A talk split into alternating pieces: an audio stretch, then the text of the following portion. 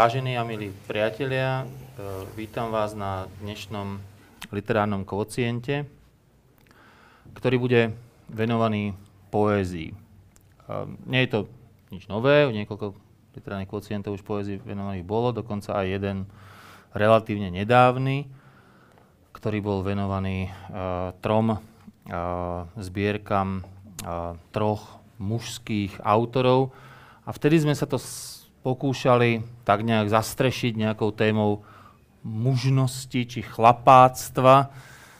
Jan Gaura sa usmieva, pretože bol jeden z objektov eh, toho rozprávania. A samozrejme, že sa nám to veľmi nedarilo. Tie zbierky boli príliš odlišné na to, aby sme ich takto ľahko vybavili, ale to bolo práve to zaujímavé na tom, že skúšať eh, tomu nasadiť nejakú, nejakú tú jednotnú mústru a potom z nej zasa vystupovať.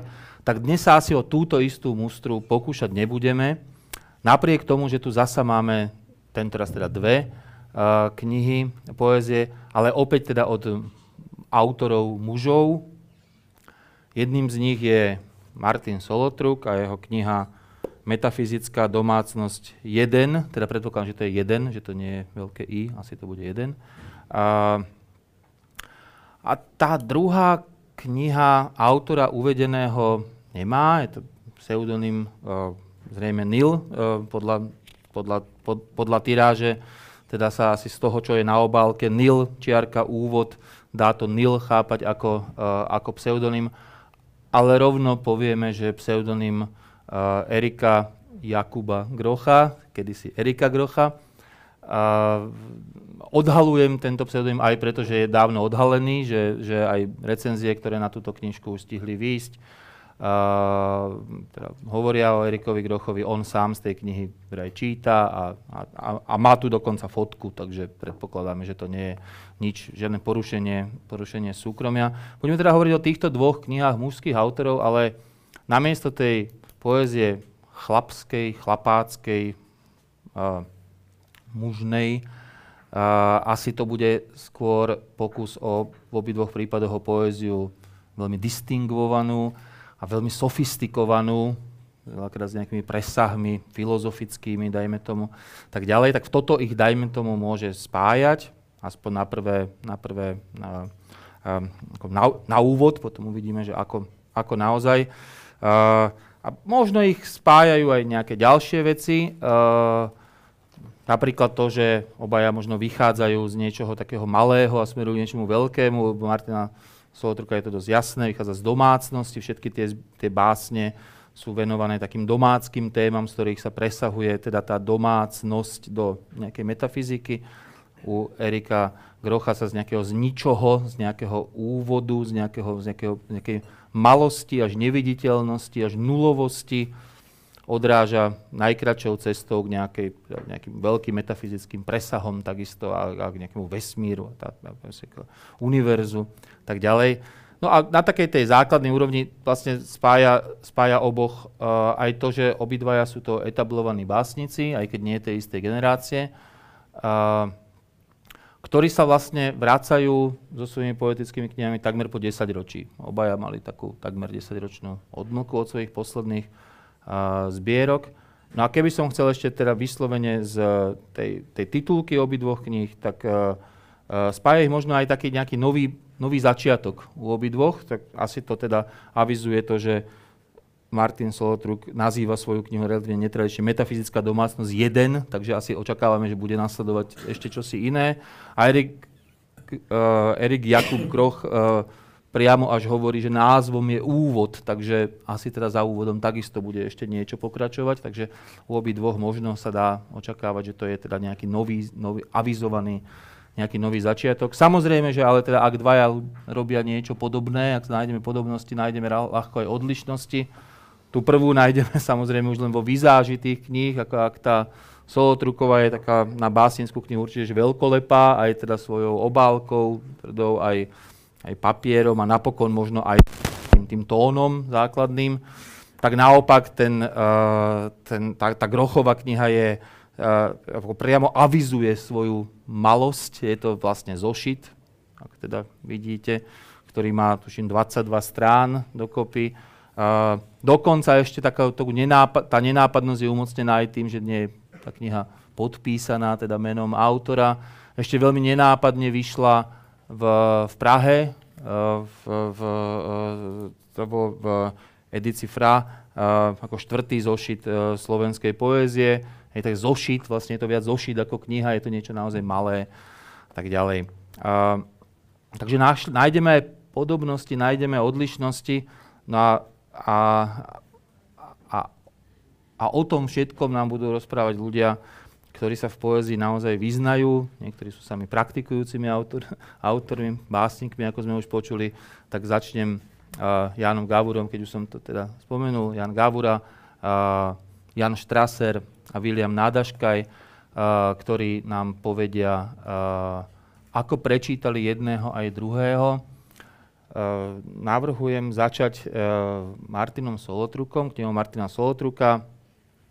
Uh, on je dnes autor tesne pred 50 ťažko sa mi to hovorí, ale je to, je to už tak, že je to tá, taká generácia, ktorú ja v tomto poznám. Autorom myslím, že piatich zbierok uh, poézie, zároveň je to organizátor nejakých uh, významného uh, festivalu festivalu poézie uh, Ars Poetica a, uh, a chcel by som vedieť, Jánek, keď už teda ideme z tejto strany, že akú knihu to teda ten Martin Slovotruk napísal? Tak uh, v prvom rade, ako si už spomenul, je to fyzicky veľmi príťažlivá kniha. Ak, ak sa zvykne vo filmoch hovoriť o výprave, výpravnosti, tak je to určite jedna z najkrajších kníh sa týka dizajnu. Samozrejme pri poézii dizajn môže zohrať úlohu a ako sme si v minulosti mohli všimnúť, tak práve Erik Jakub Groch, ktorý aj vydavateľ kníh, e, svoje knihy často e, aj takto výpravne vedie. E, dá sa povedať, že pri každej knihe nejakým spôsobom spolupracovať, teda hovorím o Erikovi a jeho dizajne, takže tento minimalistický e, bude treba brať ako schválnosť a interpretovať ho v súlade aj s tým, čo kniha prináša.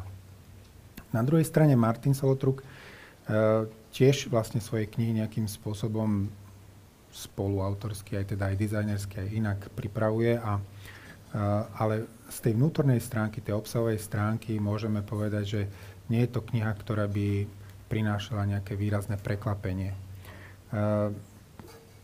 keď si pozrieme najmä tie posledné dve knihy, ktoré teda boli Plankton, Gravitácia, Love Story, Against Patience, tak vieme, že, alebo môžeme vidieť, že aj motivicky, aj softverovo, teda spôsob videnia a myslenia sveta sa výraznejším spôsobom nemení.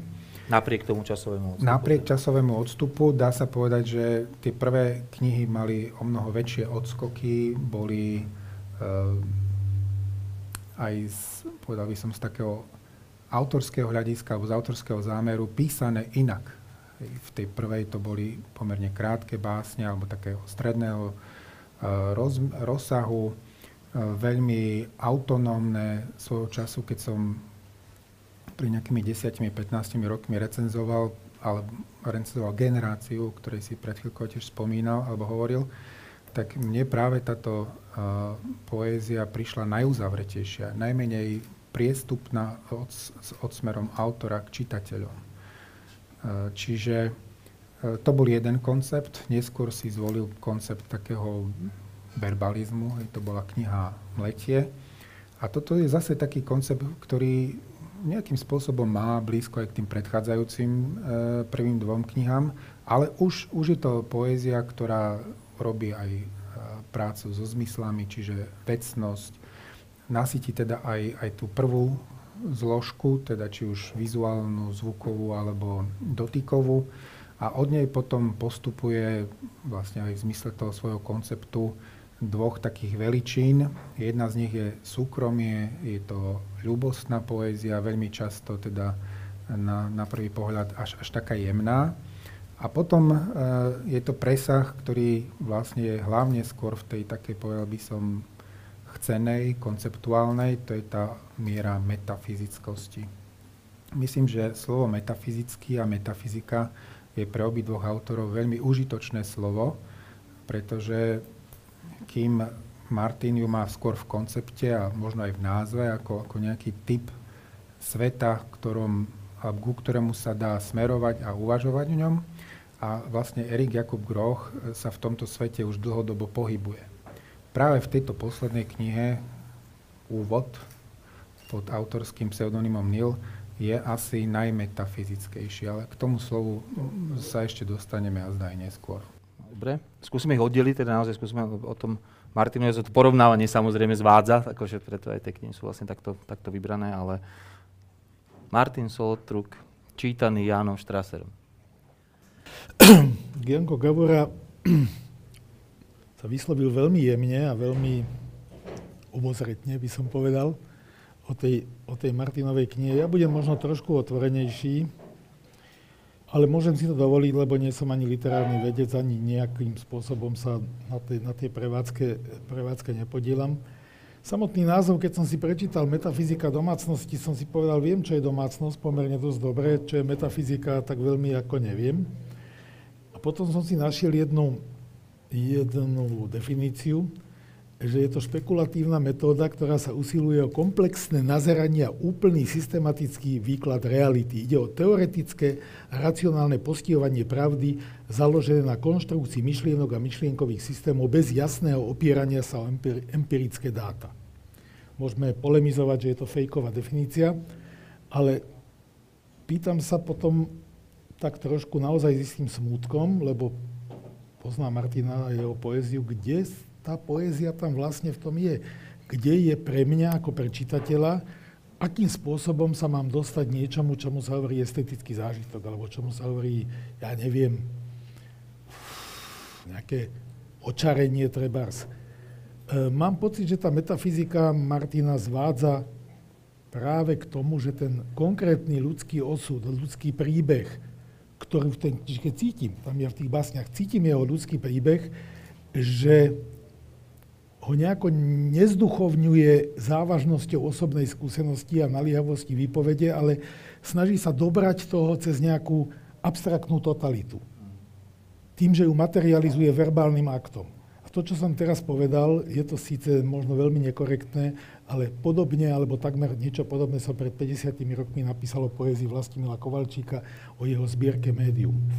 Jednoducho, pre mňa poézia je vyjavovanie nejakej konkrétnej ľudskej skúsenosti, lebo z toho môžem ja ako čitateľ, tam môžem súznieť, ako povedal Janko Gavora, to súznenie nejak u toho, u toho Martina mne sa osobne proste nedarí.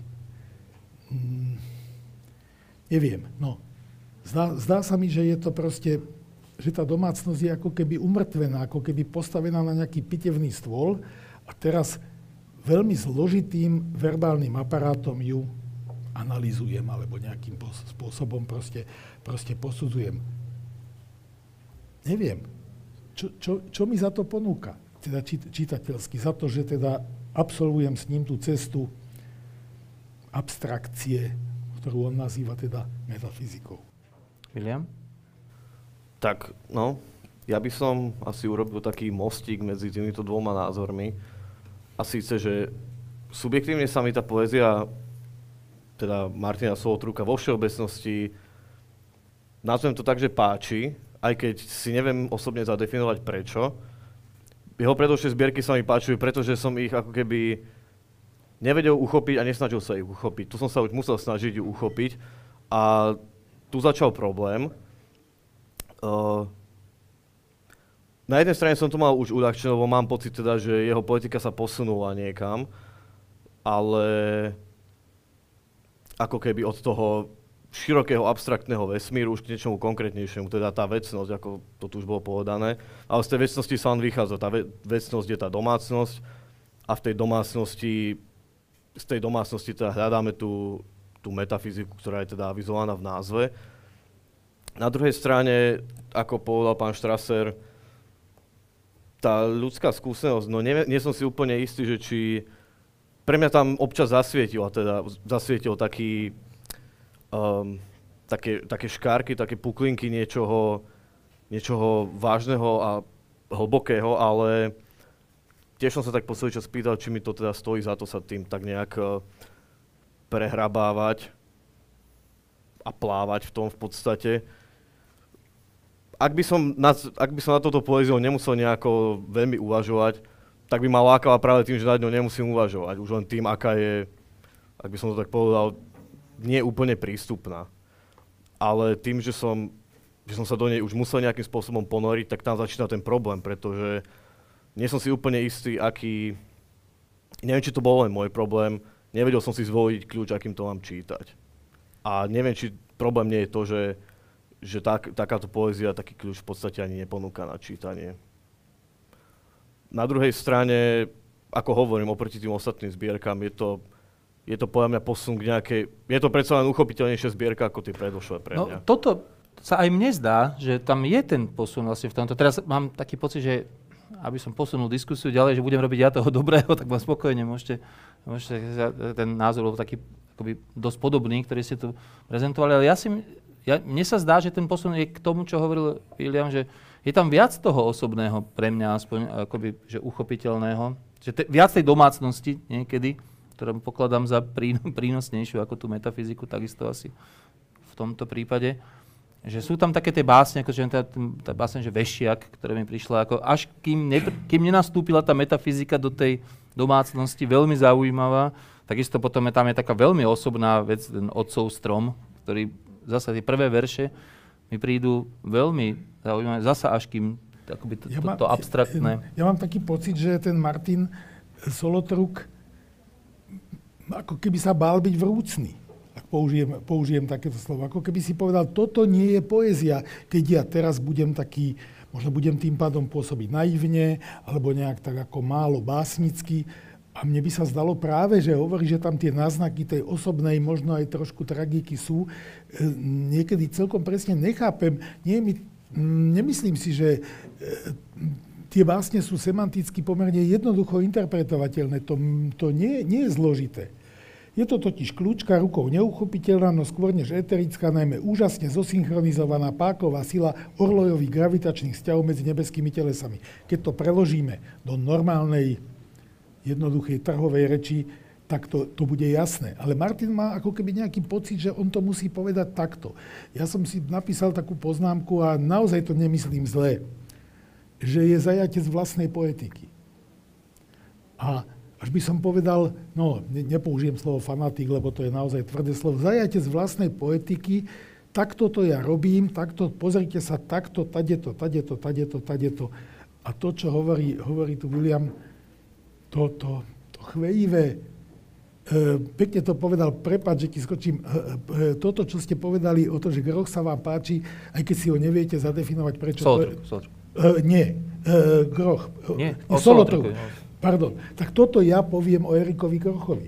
Sa mi páči, neviem celkom presne preto, ale, prečo, ale cítim, prepáč, že teda porovnávam, cítim proste nejakú energiu, hej, cítim nejakú, nejakú, nejakú silu, nejakú silu výpovede, čo u Solotruka sa mi zdá, že sú to tie hamletovské slova, slova, slova.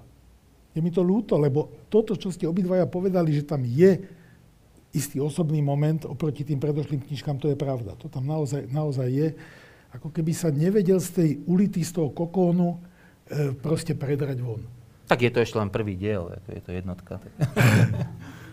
Takže Asi dobre, to nie je také Dobre, teším sa na dvojku, tam sa už to dostane. Pri čítaní, e, vlastne ako teraz možno pri písaní, má autor aj takú otázku sám pre seba. E, aké očakávania naplní? No, zoberme si, že poézia vlastne tohto chvejivého typu, ktorý, ktorý si Janko ty naznačil, svojím spôsobom ešte v 90. rokoch výrazným spôsobom keby nechcem povedať, že deštruoval, ale obrátil z moderny na postmodernu napríklad Peter Mačovský. Práve z toho dôvodu, že tento typ chvejivej, klasickej, povedzme postsymbolistickej tradície v poézii je už nadužívaný alebo je, je štandardný. Takže teraz, aby autor nebol tým istým alebo len e, recyklujúcim, tak hľadá tie koncepty. Napokon, opäť o chvíľku budeme hovoriť o Grochovi, ten tých konceptov ponúkol niekoľko a Martin Soltruk pravdepodobne tiež. E, čo by som nejakým spôsobom predsa len vyzdvihol e, pri metóde, je úsilie o kontrapunkt.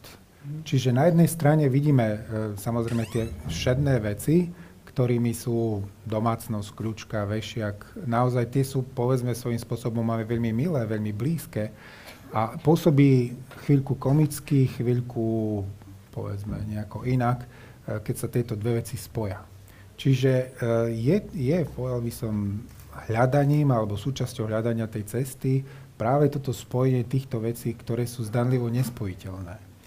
Ja som svojho času mal príležitosť čítať Martina, Martina Solotruka aj inak ako poeticky. Bol som posudzovateľom jeho dizertačnej práce, ktorá spočívala v obsiahlej interpretácii Eliotovej pustatiny.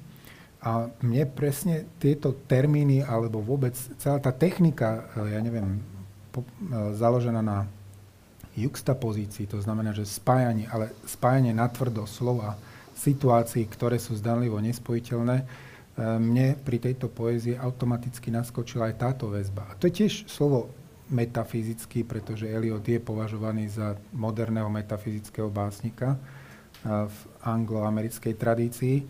Čiže e, ja napríklad, keď už hovoríme o, o tej konceptuálnej práci alebo tých viditeľných, nechcem povedať švoch, ktoré poézia občas ponúka, tak e, ja by som videl práve tieto spojitosti s touto americkou alebo anglickou tradíciou, a ona je funkčná. Ona je funkčná. Druhá vec je, e, či je aj dostatočne funkčná v týchto básniach. Lebo aj to, čo vlastne Vilo hovorí, že na začiatku som, sa mu to zdá, že ide, ide, že sa tam tie svetlá nejakým spôsobom objavujú, ale to isté sa stalo aj napríklad e, pri Petrovi Mačovskom, že výborný koncept, ale keď sa rozťahne na celú knihu, zrazu už po piatom, šiestom zopakovaní stratí tú svoju nie, nie, nie je to tým, že keby tá knižka bola možno o polovicu kratšia a hustejšia, teda selek, zoselektovaná, že by to pomohlo tomu? Je to jedna z otázok legitimných, ale nerealizovaných. Takže v tejto chvíli myslím, že zostane skôr len v rovine predstav. Ehm, ja neviem, do akej miery Martin pracoval s nejakým redaktorom. Alebo zase to, čo aj ty hovoríš, to je, to je pomerne prirodzená vec, lebo čitateľ potrebuje svoj zážitok. Nie nadarmo je, je to stále zážitková literatúra, i keď teda obidvaja autory od toho do značnej miery upustili. Takže ja sa aj sám seba pýtam, že, že keby to chytil do ruky redaktor, alebo viacerí redaktori, čo by s tým spravili? Že no a čo si myslíš, že by mali spraviť? Lebo toto je teraz dôležité, Áno. že ako skúsiť, nie, nie len teda klasiť otázky, ale skúsiť si dať odpoveď, že čo by si spravil sú s redaktorom tejto knihy. Áno, áno. No, to je veľmi ťažké odpovedať takto in medias res.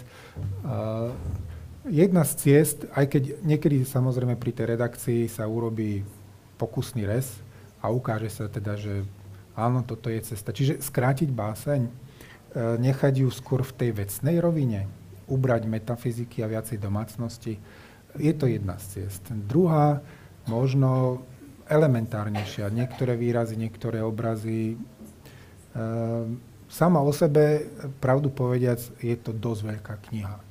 Na poéziu, ktorá je veľmi ekonomická, zoberme si, že, že Grochová menšia knižka otvorí viacej priestoru, tak to je, to je istým spôsobom aj vizitka.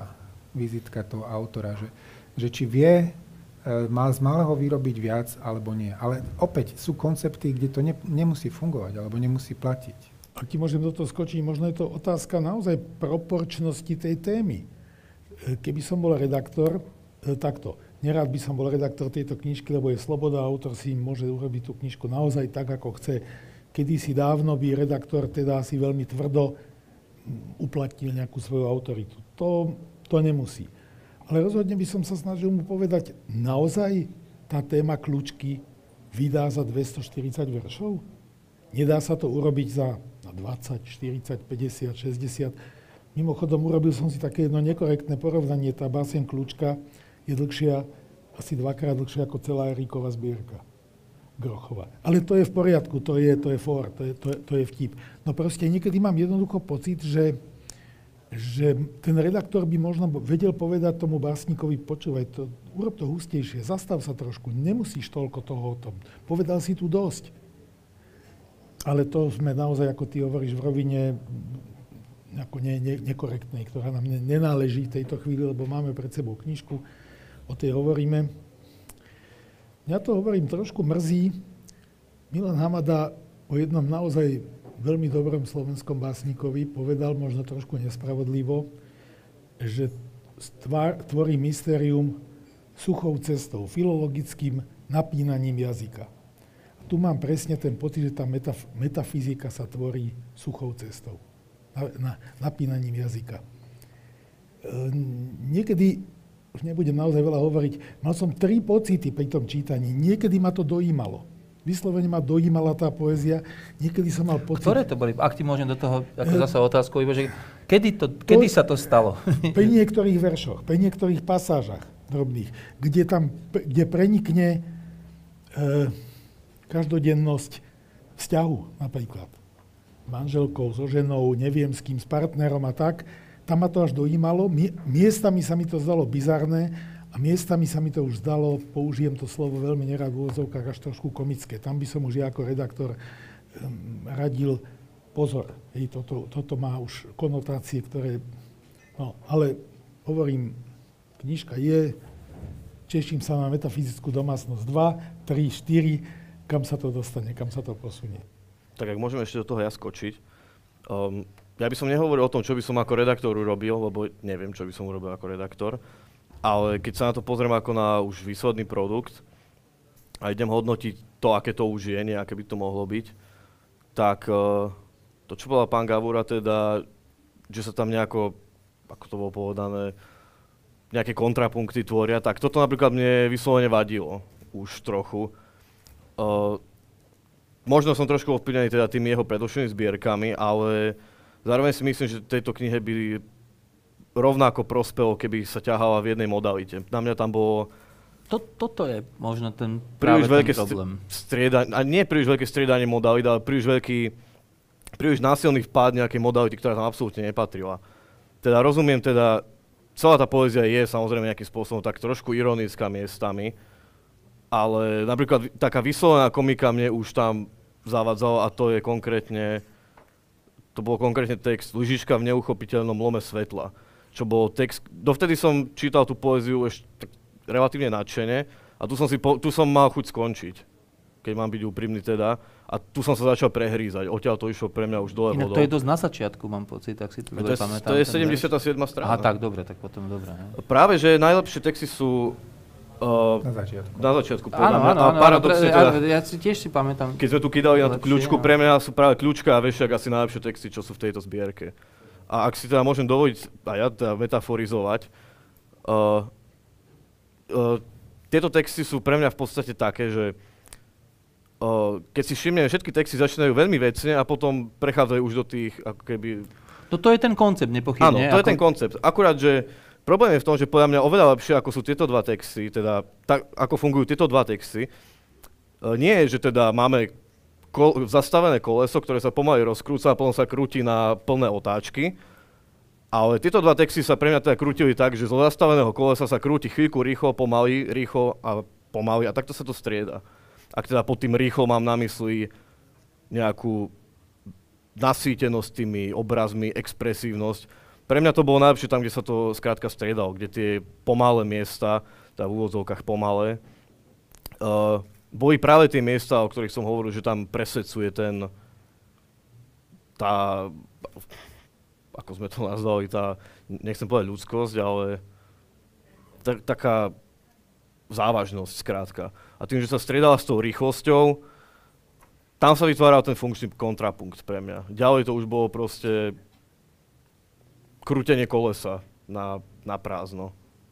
Teda to, čo, opriem sa o, o názov predošlej zbierky Mletie, tak uh, niekde tu je to mletie ako na, ve, na jemný prášok, ktorý je ale, dajme tomu, príjemný na dotyk a inde sa nám do toho mlinčeka dostane štrk, ktorý akurát rozškripe ten mlinček. Možno ešte len k tomu konceptu, teda pre tých, ktorí nás k ňu nečítali, je ten koncept naozaj, že je avizovaný, že to nie je len tak, že sme si ho teraz vytvorili. Celkom evidentne už tým názvom, teda metafyzická a domácnosť, že tam je ten, tá zrážka tých dvoch svetov, toho, toho sveta takej tej tej civilnej obyčajnosti a zároveň ľudskej intimity a toho nejakého autentického životného zážitku a na druhej strane teda toho abstraktného, metafyzického, tak toho, toho reflexívneho a filozofického a tak ako pokusu to nejako niekam dať. A vieme to teda aj z názvov tých, tých, e, tých básní, hej, že to je také, že keď idú po sebe, tak idú napríklad, že kľúčka, vešiak, odpadky, vysávač, riad, práčka na výsostiach, okno, obrazovka, zrkadlo a tak ďalej. Hej, to znamená, že hovoríme naozaj teda o domácnosti, až tak, takmer až enumerácii všetkého, čo tá domácnosť môže obsahovať, čo možno súvisí trošku s tým rozsahom tej zbierky, že pestrá domácnosť, veľa vecí tam je, ktoré si zaslúžia svoju báseň. A vlastne pri všetkých je ten, ten model rovnaký, o ktorom hovoril aj William, to, to že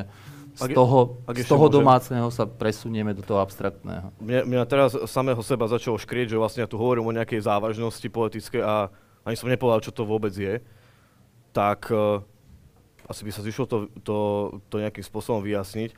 Tak pre mňa je tá závažnosť tam, kedy od tej domácnosti ako niečo veľmi vecného, veľmi bežného, uh, je jasné, že teda Solotruk ako básnik cez tieto predmety ide k tej metafyzike tých predmetov domácnosti a to sú tam pre mňa ako keby nejaký uh, vzťahovanie seba k tým predmetom. Teda čo ten predmet pre neho znamená, dajme tomu skúsenosť jeho vlastná reflektovaná v tom predmete, spomienky, ktoré si on premieta cez ten predmet.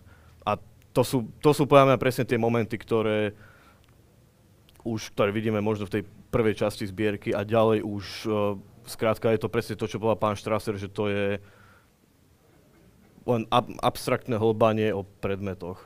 No práve, ja, ja viem, že som asi nespravodlivý, pretože môj spôsob básnického myslenia je iný, teda úplne, úplne, úplne iný. Uh, preto sa mi veľmi ťažko proste hľadali, hľadali tie súvislosti s tým, s tým predmetným, reálnym svetom, z ktorého by to malo vychádzať. Um, lebo ja neviem, no pre mňa poézia je nejakým spôsobom výraz. Hej. A keď básne riad, básnik napíše, aby sme prežili v dokonalom zdraví čo najdlhšie, tomu rozumiem. Aby sme nechytili nejakú chorobu. Prepačte, že to takto, takto zámerne vulgarizujem. Nedá sa meškať s jeho umytím do čistoty výrazu. Tam mám jednoducho pocit, že chcem byť básnicky zaujímavý, pretože hovorí len to, musíme ho rýchlo umyť. Nedá sa meškať s jeho umytím do čistoty výrazu Vážený, neviem. Neviem. Keď som túto básnickú knihu čítal, tak som si kladol aj také otázky, ktoré si čitateľ asi bežne nekladie, ale kladie si ich skôr autor. A mňa celý čas nejakým spôsobom aj pri pozeraní vlastne slovenskej poézie posledných takmer 30 rokov už čoskoro, fascinuje to, čo sa začalo už nespomenutým Petrom Mačovským, taký, taký pokus o o prevratenie poézie znútra. Videli sme Petra Šuleja, ktorý sa snažil aktualizovať poéziu, ale bola to aktualizácia starej poézie. V podstate iba Peter Mačovský to urobil naozaj radikálnym gestom a, a vlastne pre, prevrátil znútra tak, že vlastne môžeme hovoriť o nejakom revolučnom kroku v rámci slovenskej poézie. A vlastne pred takou podobnou otázkou, ako stál Petr Mačovský, stojí vlastne každý autor ako písať o všedných bežných veciach, keď už sa vlastne všetky tieto veci pomenovávali výbornými spôsobmi. Zoberme si, ako o láske písal Válek, zoberme si ako Stacho, ako ďalší a ďalší, Lidia Vatkerty Gavorníková. Zrazu ten repertoár tých možností sa do značnej miery vyčerpáva, aby to nebolo recyklované, recyklovateľné znova a znova, tak sa vlastne hľadajú tie možnosti. Čiže ja som na jednej strane chápal, prečo práve tento spôsob, dokonca som aj vzhľadom na to, že som Martina poznal aj ako literárneho vedca, anglistu, amerikanistu, mal tu možnosť, že vidím aj, aj, tú, aj to lešenie, po, pomocou ktorého bola vlastne táto kniha nejakým spôsobom architektonicky uchopená. A to, čo, čo proste môže mrzieť, je možno len potom nedotiahnutie tej metódy, alebo naopak preexponovanie. Že, ja, že ona, ono, ono samo o sebe, hej, to, čo tam kedysi hovorili o Eliotovej, že slova sú taký výraz yoke together, čiže tak zrazené do seba alebo vedľa seba, že je to kombinácia, ktorá asi nikomu nenapadne v danej chvíli. Ani druhýkrát tomu istému autorovi. To je teda metóda modernistická, americká z 20. rokov, dokonca Eliot ju potom samozrejme už v ďalších rokoch nepoužíval. Ale on ako koncept niekde tam v pozadí tejto knihy je, lebo naozaj tie veci a slova, ktoré sú na jednej strane všedné a poznáme ich, zrazu sa spoja s vecami, ktoré sú takmer neuchopiteľné, veď naozaj slovičko metafyzika je predfyzika, to znamená, že predtým, než sa e, stane našim zážitkom, tak tam je nejaký koncept, ale skôr špekulatívny alebo myslený. No a ona, táto poézia, keď si zoberieme, ju zbavíme, e, povedzme, toho nejakého plášťa, metafyziky a tých slov, tak ona je tradičná, ona je o vzťahoch, ona je o domácnosti, o živote, tak ako mnohá naša, naša tradícia, len neopakuje, povedzme, niektoré tie sekundárne znaky a hľadá. Hľadá svoje cesty. Ale hľadá, alebo takto nachádza niečo, čo je pre teba, ako povedzme osobne, esteticky účinné? Je to otázka miery. V tomto prípade je to otázka miery. A vezmene Vilo to už povedal, začiatok knihy silnejší ako koniec. Začiatky básní silnejšie ako konce. Čiže niekde v tom, v tom uvažovaní a v tom rozbehu, kde si je tá rýchlosť, kde si je tá sila, kde si je tá voda šťava a potom prejde, prejde do toho suchého procesu. Čiže e, nie je to kniha, ktorú by človek prečítal celú ako, ako keby jednohúbku, ako keby s jednou chuťou. Hej? Že, že po istom čase sa tá chuť, ktorú mal na začiatku pri čítaní, dosť výrazne mení. Aj pri jednej básni, aj pri celej zbierke. Hej? No ono zrejme to funguje aj v tej mikro, aj v tej makrokompozičnej úrovni. Tak sa uvažujem, že či to, že začiatky básny a začiat, začiatok zbierky boli ako keby účinnejšie, aspoň v mojom prípade nebolo spôsobené tak nejak únavou No a možno zase. nie, skôr možno naozaj akoby aj odlišnou témou, akoby tak, tak trochu, nie? Akože tom, tým, čo sme hovorili o tých o tej akoby zážitkovej poezie a o tej takej tej um, reflexívnej, dajme tomu, hej, že tej, tej takej tej z domácnosti a z tej metafyziky. Ak, ak, ak, tá reflexívna by mala byť zážitková. Aj tá refl- no, Áno, chápem, chápem, čo hovorí. Nič, no. Jedine Dobre. Mu, držme mu palce, aby sa mu vydarili ďalšie knižky. Dobre, budeme a, a, a prejdeme k, teda k tej druhej knižke, ak, ak to vôbec knižka je, keďže sama seba vlastne označuje za zošit, alebo teda edícia. Edícia hovorí o zošite a nie o knihe, ale my vieme, že vlastne v prípade poézie sa minimalizmus dá chápať ako už teda nejaká správa, ktorú ten autor, autor vysiela k nám, tak, tak teda hovoríme o, o zbierke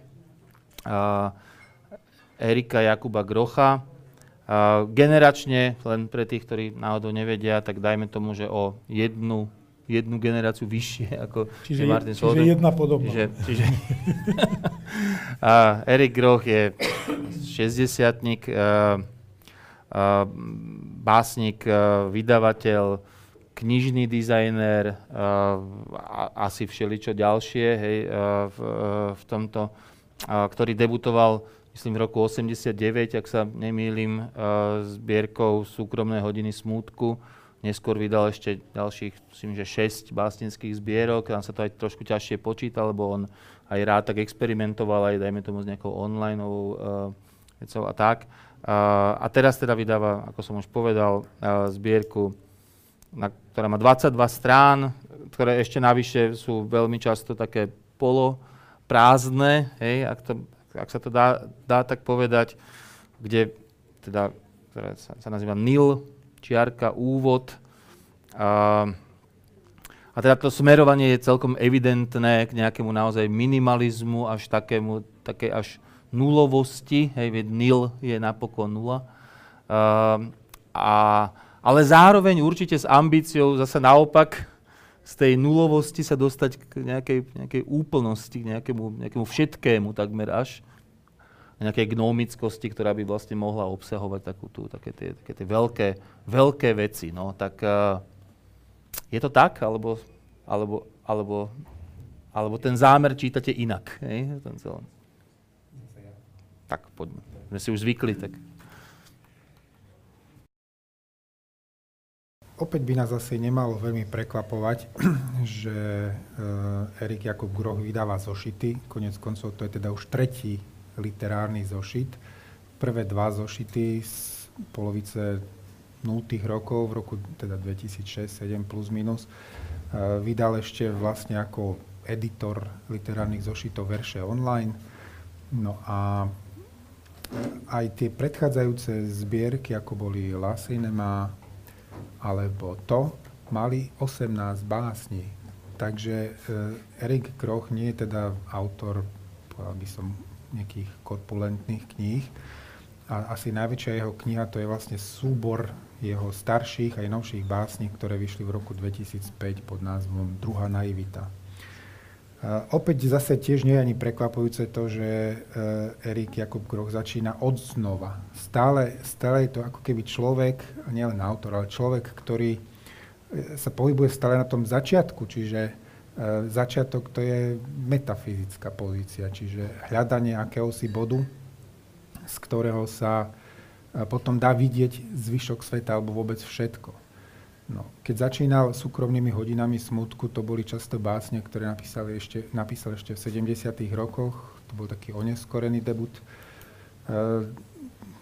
táto perióda trvala, alebo bola už uzavretá v čase vydania. Potom prišli ďalšie knihy, ako je Brat, sestra, Žalospev, Iva Bajaga. To bol opäť jeden okruh, ktorý tiež nevydržal dlho, boli to nejaké 2-3 roky, knihy vyšli a koniec.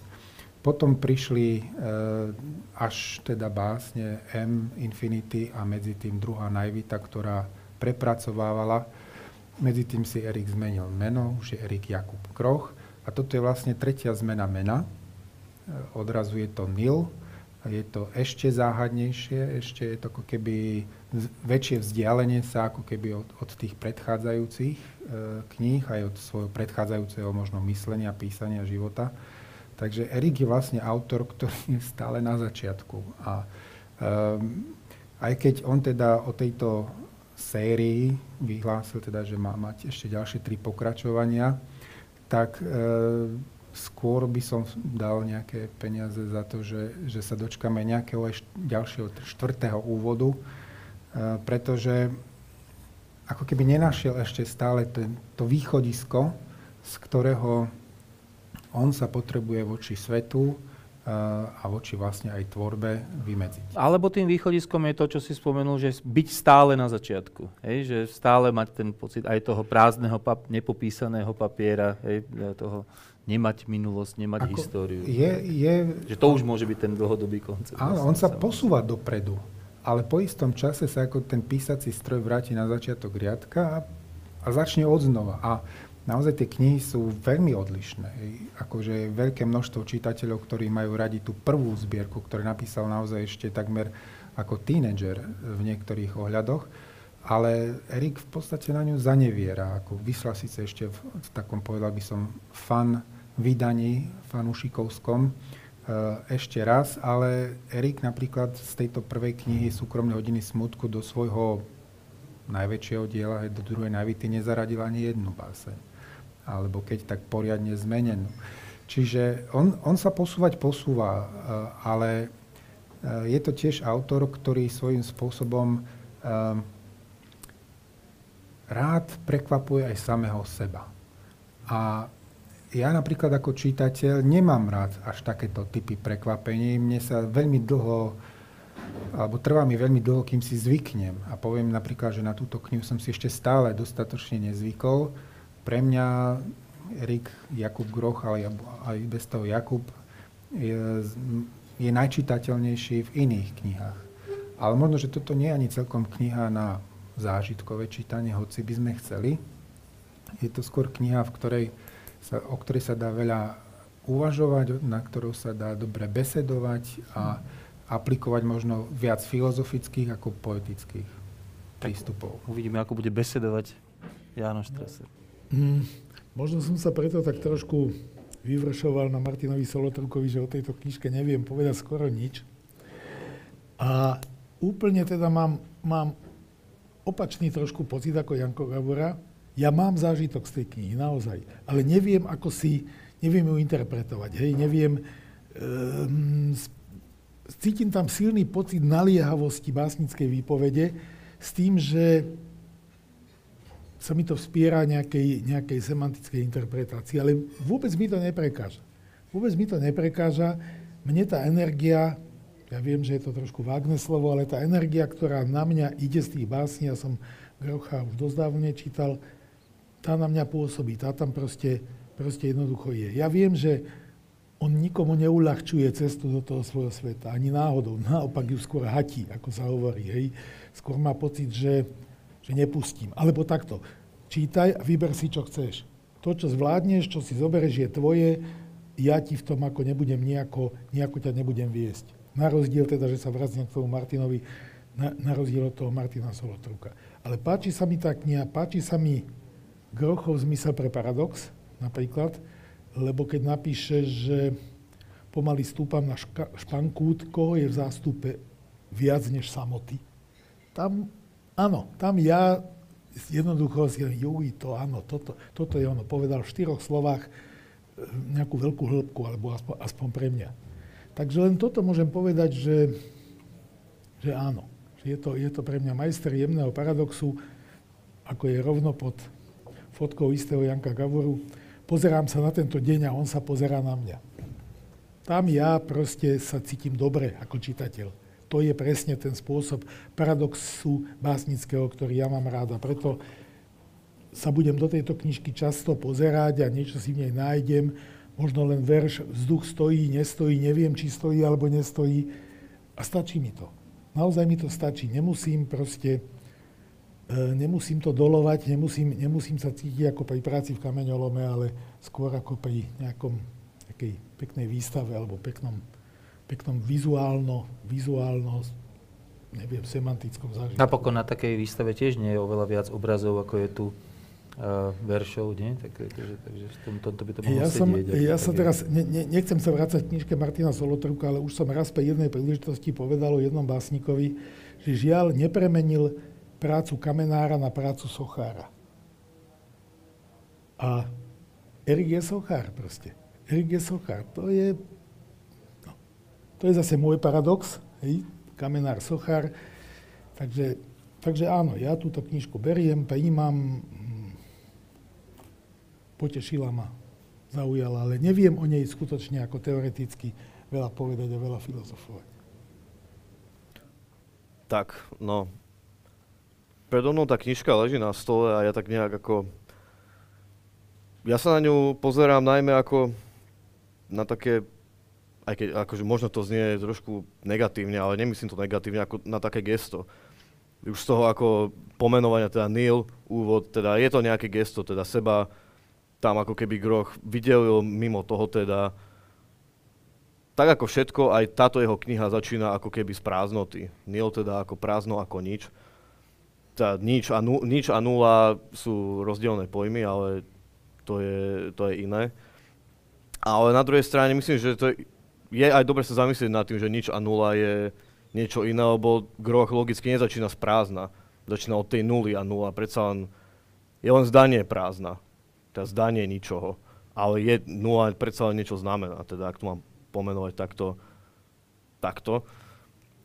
Uh, mám pocit, že väčšina tej, tejto poézie sa deje mimo grochových slov. Teda nie v tom, čo nám hovorí, ale skôr, no možno tak prvoplánovo povedať, že to, čo nám nehovorí, to, čo nám nechce povedať a to, čo by nám možno ani nepovedal. Čo a... nám tak trochu avizuje možno aj tými prázdnymi miestami. Áno, to je v podstate Hej, poézia prázdnoty. veľmi jasne. Keď to mám tak povedať. A veľmi sa mi páči teda pomenovanie toho, že to je poézia aj paradoxov, lebo snažil som sa tak zadefinovať si, že o čo, aký svet teda tvorí Groch v tejto, v tejto tenučkej knižke a je to napokon svet paradoxov, vlastne som, som si to teraz uvedomil. Ja som si to predtým pomenoval tak, že, to, že vlastne uh, v, poním, v grochovom ponímaní, ako to prezentuje v tejto knihe, je svet vlastne chaos. Ale je to chaos, ktorý, je, ktorý sa vzájomne doplňa. Čo by som ja teda, už keď, sa, už keď si prečítame ten jeden verš, čo je teda na obálke, pozerám sa na tento deň a on sa pozera na mňa, tak je to paradox a je to paradox, ktorý je komplementárny. Jedno doplňa druhé. Tak e, na druhej strane sa zamýšľam, aký som z toho mal poetický zážitok. Ja som z toho nemal až tak poetický zážitok, ako skôr zážitok uvažovania nad tou poéziou. To je dosť podobné asi tomu, čo hovoril, čo hovoril uh, Jan Gavura, nie? Možno áno, len teraz zamýšľam sa, že, že či to je dobré alebo zlé. To si tak nejak neviem vyjasniť. Ja myslím, že to uvažovanie je prirodzené, že ono vychádza z, opäť použijem to nepresné slovo, z energie tej poézie. No ja by som ako len tak, že nie je to, pod, že či to je to isté, lebo to, čo si ty, uh, tie, tie verše, ktoré si ty vybral, ktoré si si zapamätal, sú mimochodom pres, presne tie, ktoré ja tu mám poznamenané ako tie, ktoré mňa na tom zaujali, že asi to nie je zase úplne že osobné, asi sú to e, verši, ktoré dostrčia. Mimochodom aj teda, keď si spomínam, uh, spomínam nejakú kritiku, tak aj, aj, aj niektoré z nich boli práve tam, tam, uh, tam spomenuté. Uh, a to sú práve tie, ktoré nie sú až tak veľmi o tom nejakom uvažovaní, ale sú skôr zasa akoby viac, viac tej nejakej akoby tak, tak že e, zážitkovosti. Hej? Je, to, je to taký blackout proste, hej? je to taký, taký zásah. A ten zásah, ako hovorí William správne, ten nutí uvažovať potom. Nie, niečo to s tebou ten verš spraví, alebo teda aspoň so mnou ako ščítateľom hovorím si, ha, a, a čo? A potom už uvažujem bez toho, že chcem uvažovať o tom, ale jednoducho sa dostanem do takej kvázi situácie čitateľskej, že to vo mne o tom uvažuje, keď to teda mám, mám takto povedať. Ale zblázniť sa z toho nemusíme, to je, to je, to je jasné. E, ešte som chcel možno povedať jednu vec. To, že si ten Erik Roch zmenil meno a že ho to neuvádza, pripomína mi to vzdialenie Ferranda Pesov. Básnika, ktorý mal štyri mená, ktorý sám so sebou polemizoval a tak. A Fernando Pesova je zase veľký vzor, vzor Ivana Štrbku. A Ivan Štrbka je tiež veľký metafyzik, fyzičná, by som povedal, ale hovorím, nepleťme to do toho. Je to pre mňa kniha, ktorá, ktorú, si, ktorú beriem proste.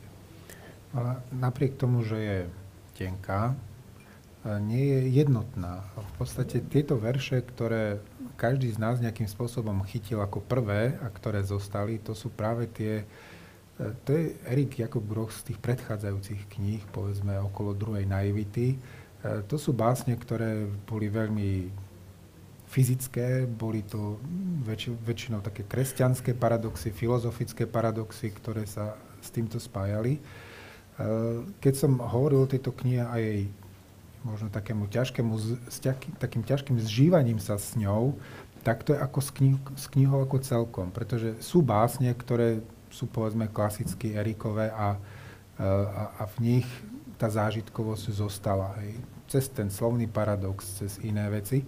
Ale táto kniha má v niektorých prípadoch nie ani básne, ale skôr texty, ktoré majú poznámky pod čiarou, e, citácie. Je to vlastne skoro takmer až, až taký vedecký aparát.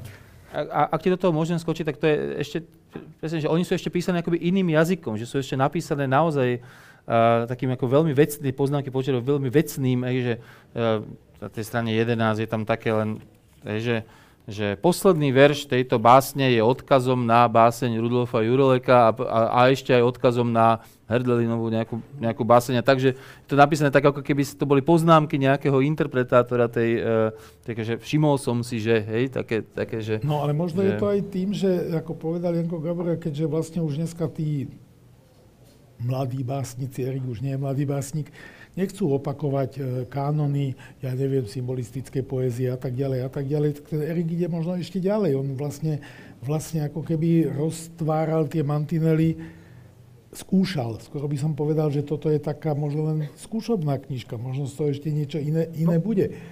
A že, na úvod, taká skúška na áno, úvod. He? A vlastne tými poznámkami nám ukazuje, ale pozrite sa, ja si tu niečo skúšam, ja som si niečo prečítal, to som si do toho vložil, uvidíme, čo to spraví.